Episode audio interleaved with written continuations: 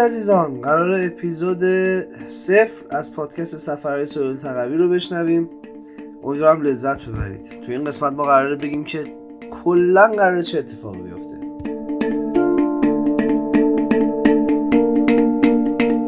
داستان ساخت پادکست سفرهای سهیل تقوی از اینجایی شروع شد که من توی یک سفر با امیرعلی آشنا شدم. امیرعلی به هم پیشنهاد اینو داد که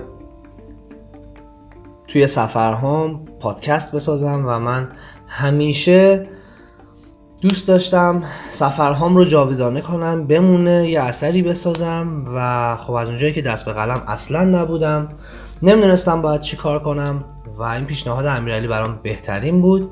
امیرعلی دنبال یه موضوع خوب میگشت برای ساخت پادکست که این موضوع می‌تونست موضوع جذابی باشه. پس بنابراین در کنار هم قرار گرفتیم و قرار شد سفرهای سهیل تقوی رو لحظه به لحظه شو تو همون شرایطی که هست سفرهامو براتون ریکورد کنم همون لحظه ای که هستم هر شب. همه اینا رو بذاریم کنار هم دیگه و تبدیلش کنیم به یه پادکست جذاب از سفرهای سهیل تقوی. خوش خورم باشید. منتظر داستانها و اتفاقات جذاب سفر باشین.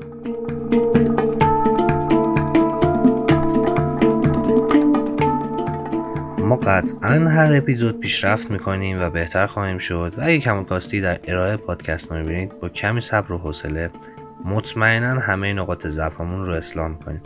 ولی با این حال شما می‌تونید با انتقاد و پیشنهادهای سازنده خودتون همیشه به ما کمک کنید. ما آدم های انتقاد پذیر هستیم.